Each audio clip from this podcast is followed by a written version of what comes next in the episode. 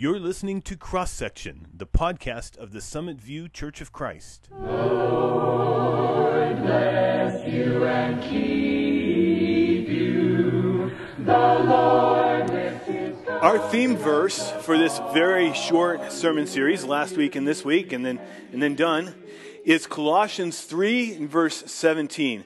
Um, if you would, would you stand and let's let's read this verse together? Go ahead and stand, stretch for a second if you like. And let's read together Colossians three, verse seventeen. We'll read through it twice.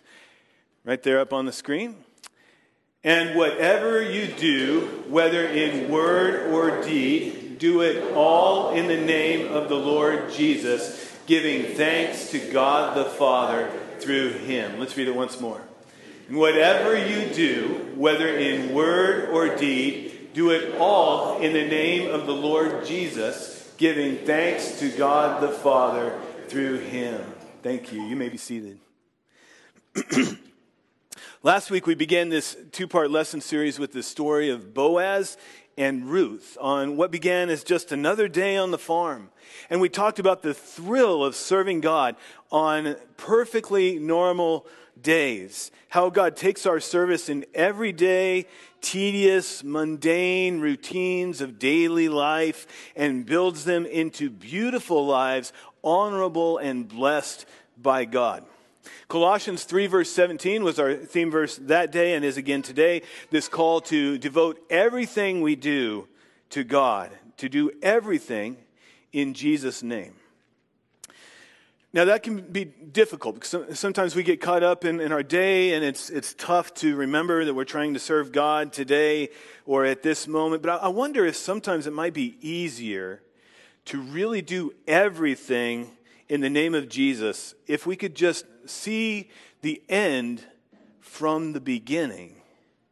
You know, if we had a, a time machine and we could jump in our time machine and just zip ahead and see the results of all our daily efforts. It might help us keep our, our focus better from day to day. Like if you've ever worked for a boss you didn't like, and it was just so hard to work for this person uh, for Jesus' sake, because what's the point? Is this person ever going to change? What if you could jump in the time machine, zip ahead a few years, and see that your hard work, your devotion to God, turned this other person's life around, won them over over time?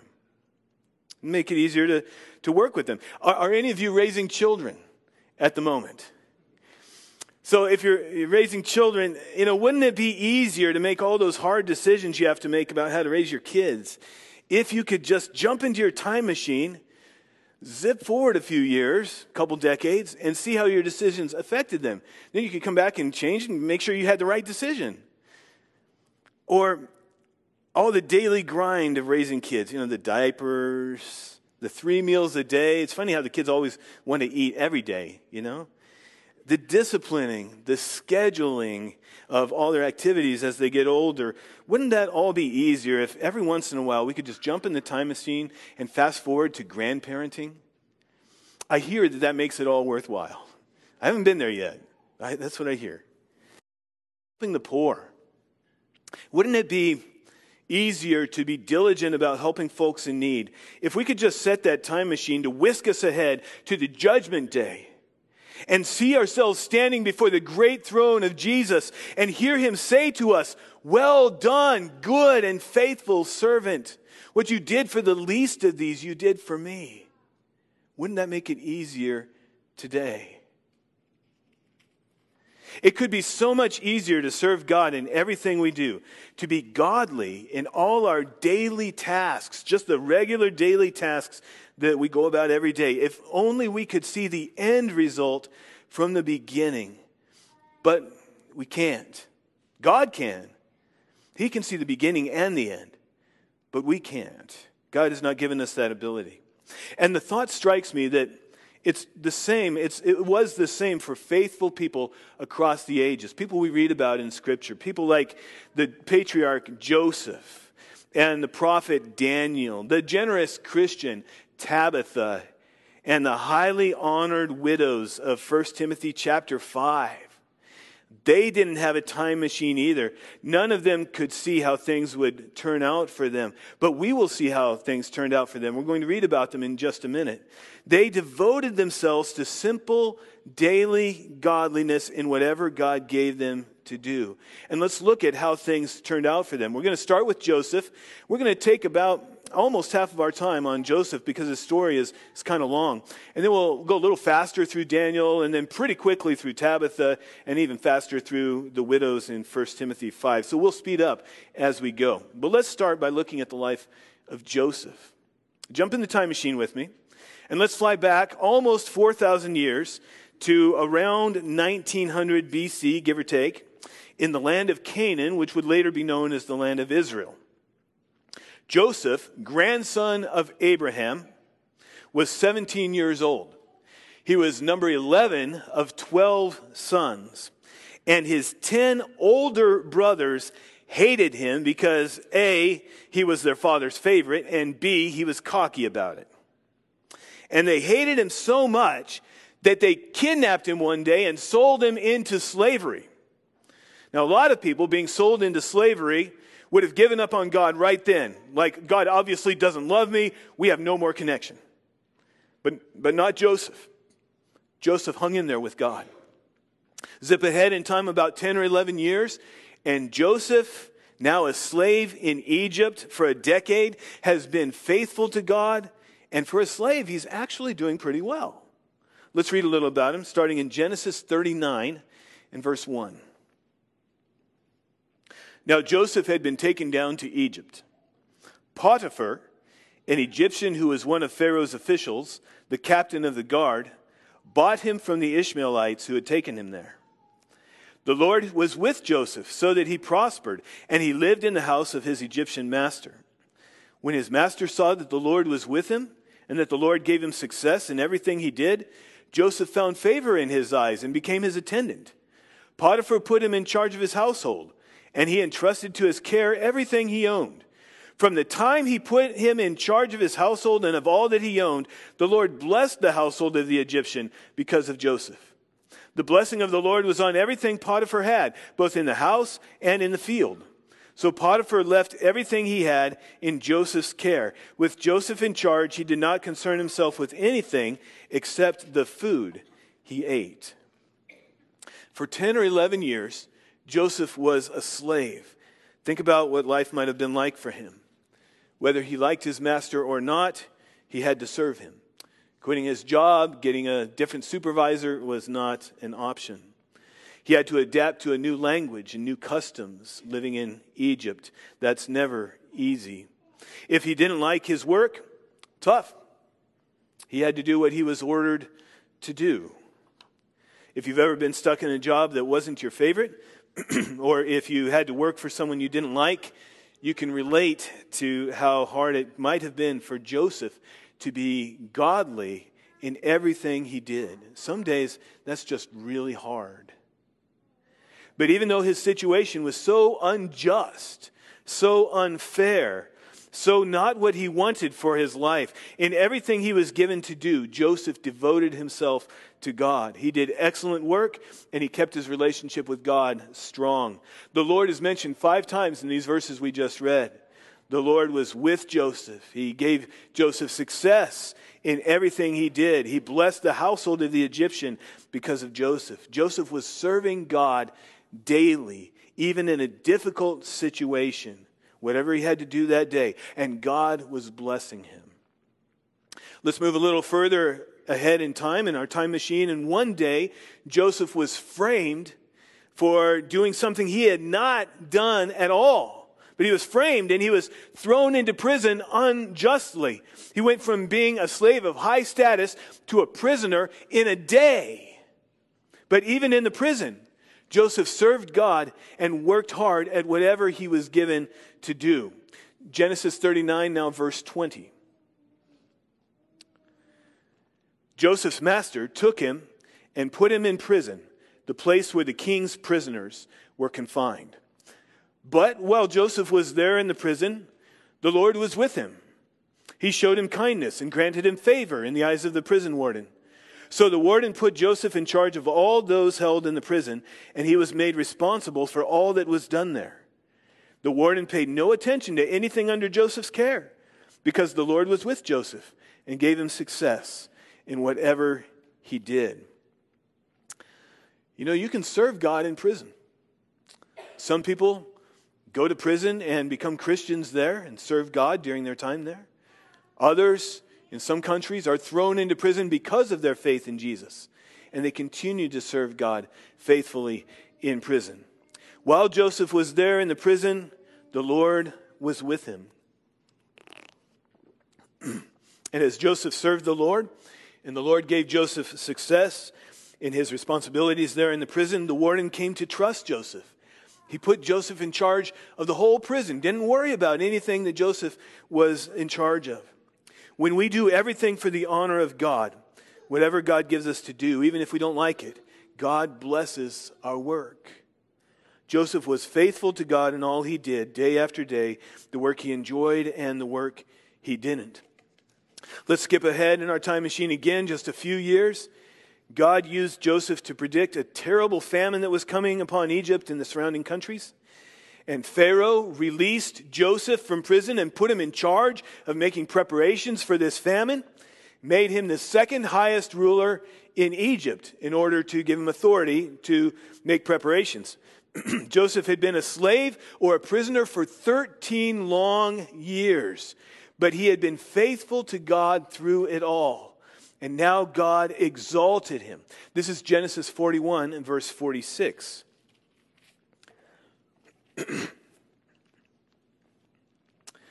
Joseph was thirty years old when he entered the service of Pharaoh, king of Egypt. And Joseph went out from Pharaoh's presence and traveled throughout Egypt. During the seven years of abundance, the land produced plentifully. Joseph collected all the food produced in those seven years of abundance in Egypt and stored it in the cities. In each city, he put the food grown in the fields surrounding it. Joseph stored up huge quantities of grain like the sand of the sea. It was so much that he stopped keeping records because it was beyond measure. We'll skip down a few verses to verse fifty-three. The seven years of abundance in Egypt came to an end, and the seven years of famine began, just as Joseph had said. There was famine in all the other lands, but in the whole land of Egypt there was food. When all Egypt began to feel the famine, the people cried to Pharaoh for food. Then Pharaoh told all the Egyptians, "Go to Joseph and do what he tells you." When the famine had spread over the whole country, Joseph opened all the storehouses and sold grain to the Egyptians, for the famine was severe throughout Egypt. And all the world came to Egypt to buy grain from Joseph, because the famine was severe everywhere. You know, if Joseph could have seen the end from the beginning, could have seen from the start how God would exalt him after thirteen long years of slavery and prison, I imagine it would have been easier for him to work hard at all his tasks for those thirteen years, knowing something better was coming. Yet even though he couldn't see the future, he was faithful to God anyway. He was godly in all he did, as a slave or as a prisoner. And it turns out that though he didn't know it, all that time that he was in prison, all that time he was a slave, God was training him, equipping him, preparing him in administration and in how to lead people. God put him in charge of Potiphar's estate when he was just a slave. God put him in charge of the prison when he was a prisoner. God was preparing him for being the second highest ruler of Egypt so that he could save people from the famine that was coming. Now, what if Joseph, in slavery or in prison, just said, you know, what's the point? And had given up on God and turned lazy, self-centered, negligent in his duties? Would he still have been fit for the work God had in mind for him to do in the future? And I would suggest to you that the cumulative effect of our everyday godliness as we do whatever God gives us to do, even when we don't like our situation, even when it's so hard, is that we put ourselves in a position for God to use us however he pleases, knowing that we will be faithful in that position. Because as Jesus said, whoever is faithful in a few things will also be faithful in many things. We have to be faithful in the smaller things before God will entrust to us the greater things. We have to be faithful in the trivial things and the mundane things of life. So the cumulative effect of everyday godliness is that we allow God to train us today for whatever work He has in mind for us to do in the future. Let's climb back into our time machine and jump forward not quite thirteen hundred years to the time of the prophet Daniel, and we'll speed up just a little bit as we go. In six oh five B C, Daniel was a young Israelite, probably a teenager, when the army of the Babylonian Empire invaded Judah, the southern part of Israel. And Daniel was captured and taken away to Babylon. It was a terrible entry into adult life for a young man. Here's what happened to him in Daniel chapter six and verse one. Sorry, Daniel chapter one and verse one through verse six. In the third year of the reign of Jehoiakim, king of Judah, Nebuchadnezzar, king of Babylon, came to Jerusalem and besieged it. And the Lord delivered Jehoiakim, king of Judah, into his hand, along with some of the articles from the temple of God.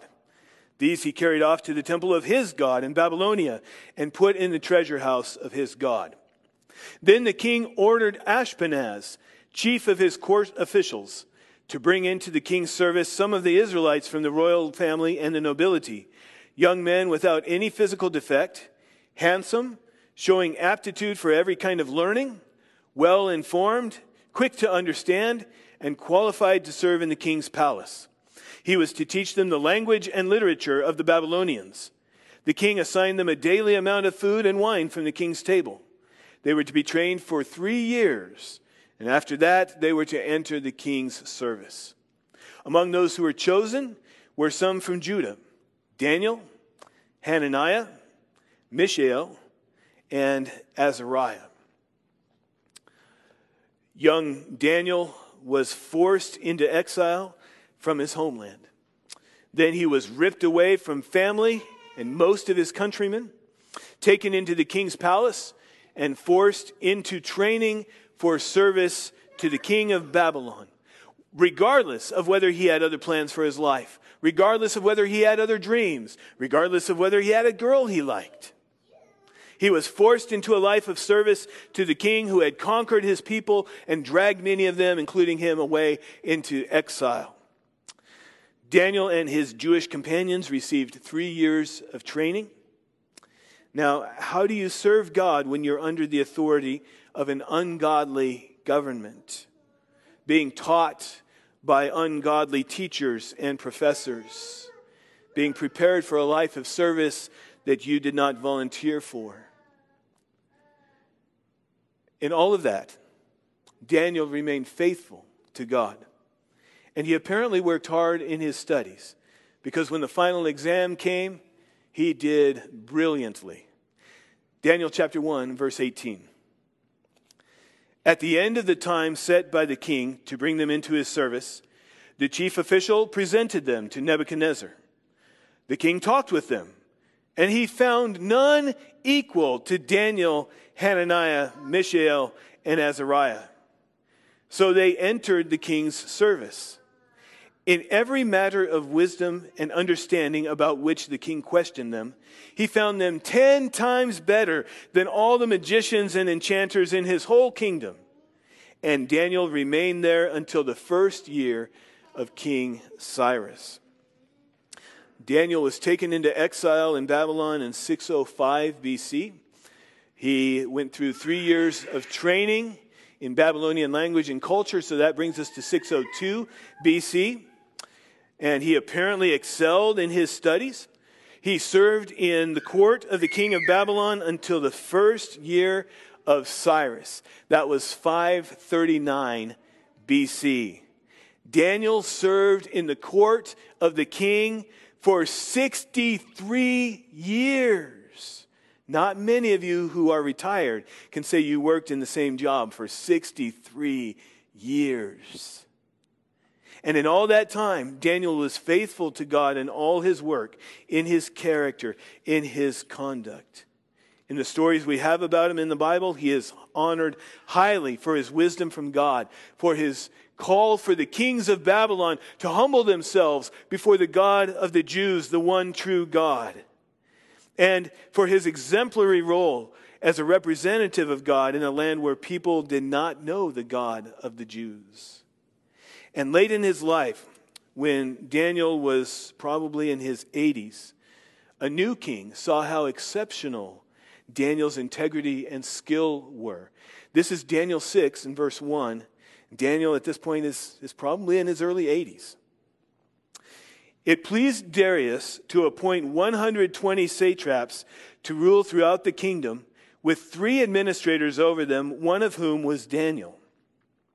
The satraps were made accountable to them so that the king might not suffer loss. Now, Daniel so distinguished himself among the administrators and the satraps by his exceptional qualities that the king planned to set him over the whole kingdom. At this, the administrators and the satraps tried to find grounds for charges against Daniel in his conduct of government affairs, but they were unable to do so. They could find no corruption in him because he was trustworthy and neither corrupt nor negligent. Daniel was trustworthy and neither corrupt nor negligent. He had spent a lifetime being faithful to God, serving the kingdom of Babylon and now the kingdom of Persia, which had conquered Babylon. And he did so responsibly, effectively, doing excellent work, so much so that now the new king wants to make Daniel the second highest ruler in the land. And even, even those who want to discredit him, who don't want him to have that job, can find no fault in him. In fact, as the story goes on, the only fault they can find is that Daniel prays to his God three times every day. And so they get the king to pass a law that says you can't pray to anyone but the king for a while. And then they go and watch Daniel and they catch him praying to God again. And they have him thrown into the lion's den. And so what we just read is the opening to the story of Daniel in the lion's den. But God rescues Daniel. And the king is amazed and he honors Daniel's God. And I know if you're in a government job, it might be hard to serve sometimes when the government does things that do not please our God. And if you're getting your education and you have teachers or professors who are not godly, it can be hard as a Christian to work with them. But look at how Daniel handled himself. For sixty-three years, he was faithful in all his studies and all his work every day, never corrupt or negligent, always trustworthy, always devoted to God above all. And the end result was a life that brought great honor to God among the Jewish people and even among the Babylonians. Daniel didn't have a time machine. When he was captured by the Babylonians and was dragged away into exile, he couldn't see why God was letting this happen. But he was just faithful in all he did. And if we will be faithful in our daily tasks, doing our work, working hard in our studies, holding to our faith even when we're surrounded by unbelievers, God will be honored in the end. And that's what we want most, is that God would be honored because we love him so much. The cumulative effect of everyday godliness is that our lives bring great honor to our God. Back in the time machine, jumping ahead now to the first century A D, to a few years after Jesus died and rose from the dead and the church began. The good news of Jesus is spreading, and the apostle Peter is traveling to visit churches across Israel to teach and encourage them. And we read this in Acts chapter nine, verse thirty-six.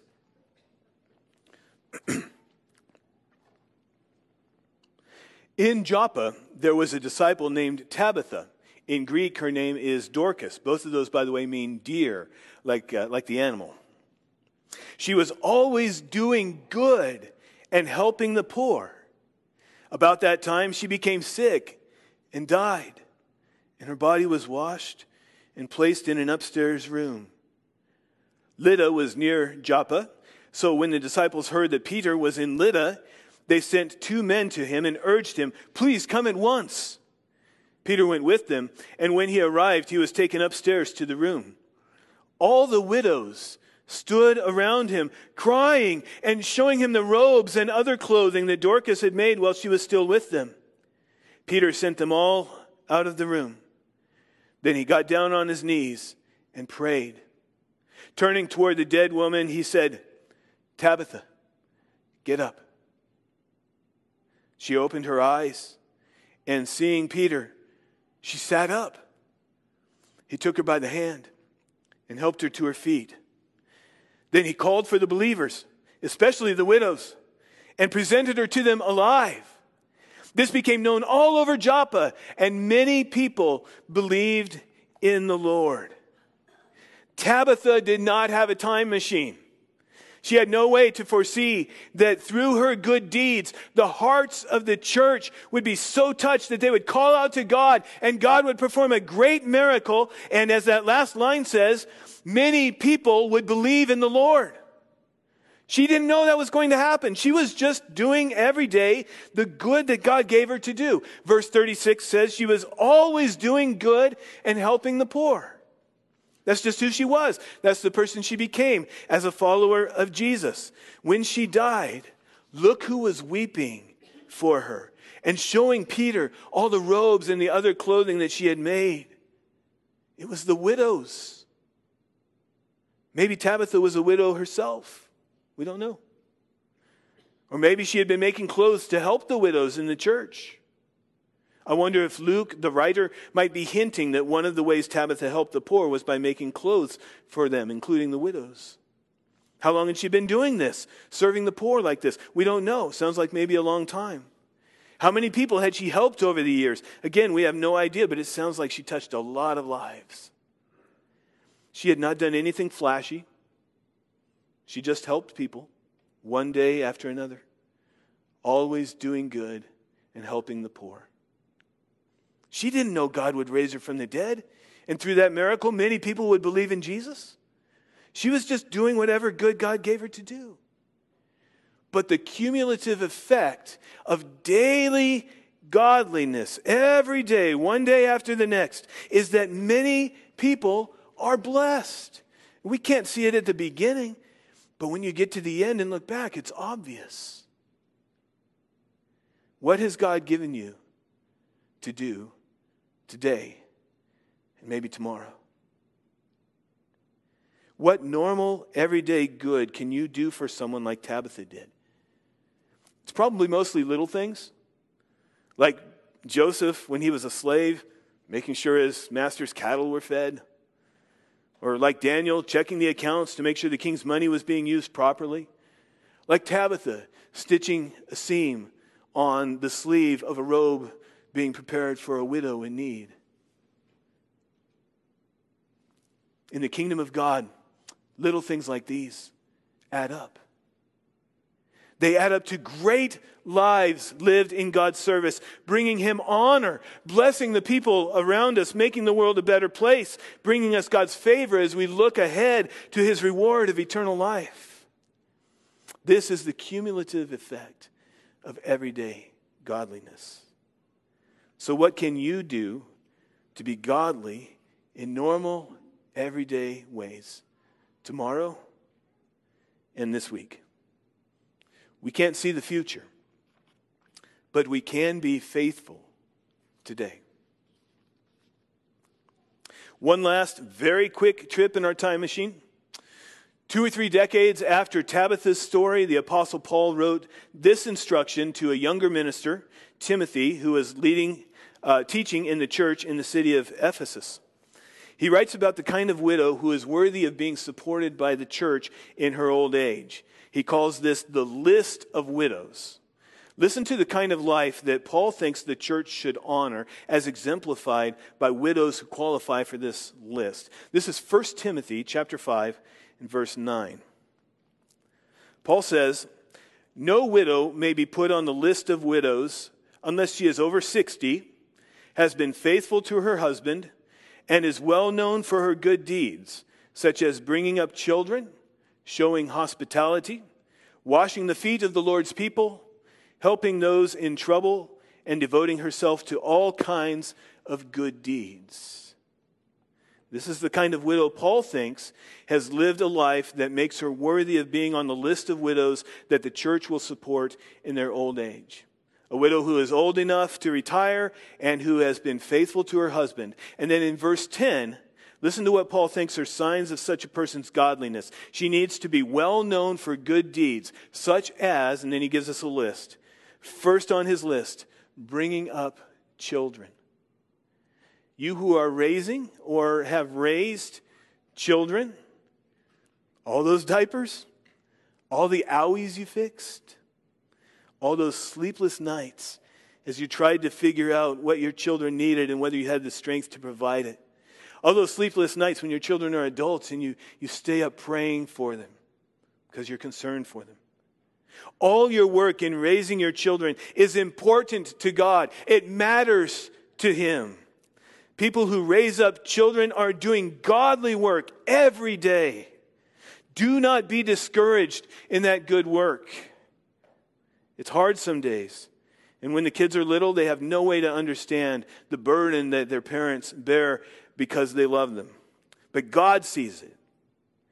And God and His church honor those who work hard to raise children in the Lord. Next on Paul's list, showing hospitality. Opening your home to others. Caring about strangers. This is good work in God's sight. Sharing the love of Jesus by sharing your life. Next on his list, washing the feet of the Lord's people.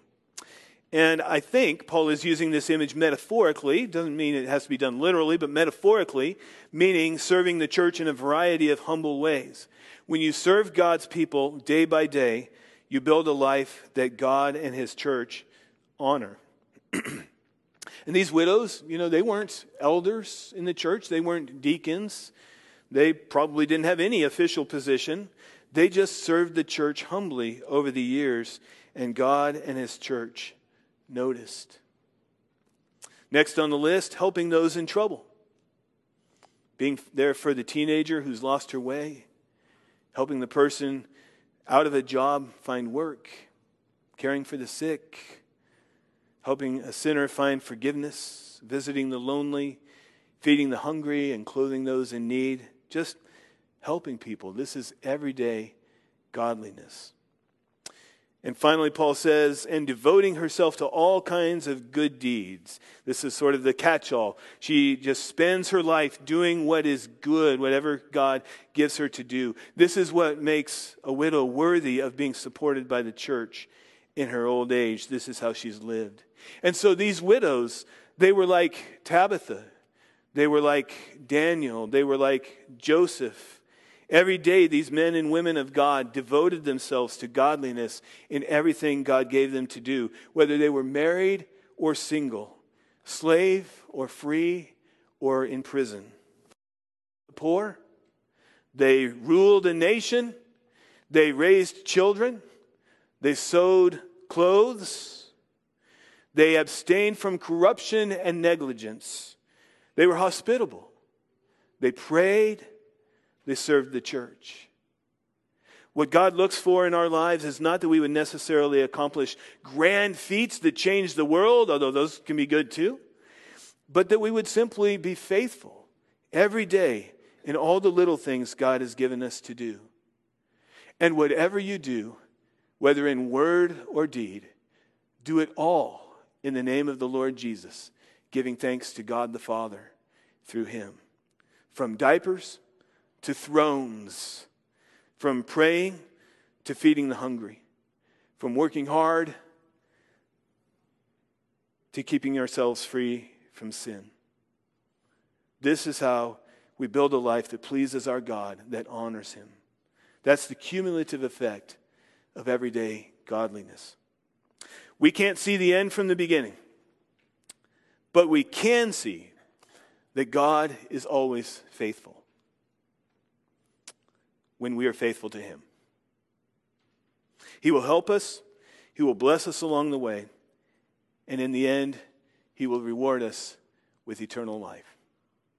May God bless you as you serve him today and this week in all the little ways.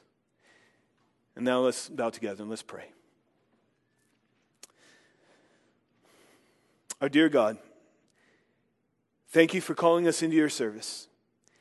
Thank you for giving us the responsibility to share in your good work of blessing the world. Lord, as, as we go about our day today, as we go about our day tomorrow and all this week, and then the days after that, until Jesus comes again, Lord, bless us and help us to serve you faithfully. Bless us so that in all the little things, Lord, we will work diligently to bring you honor. Help us to do the good that you give us opportunity to do. Lord, help us not to miss those opportunities.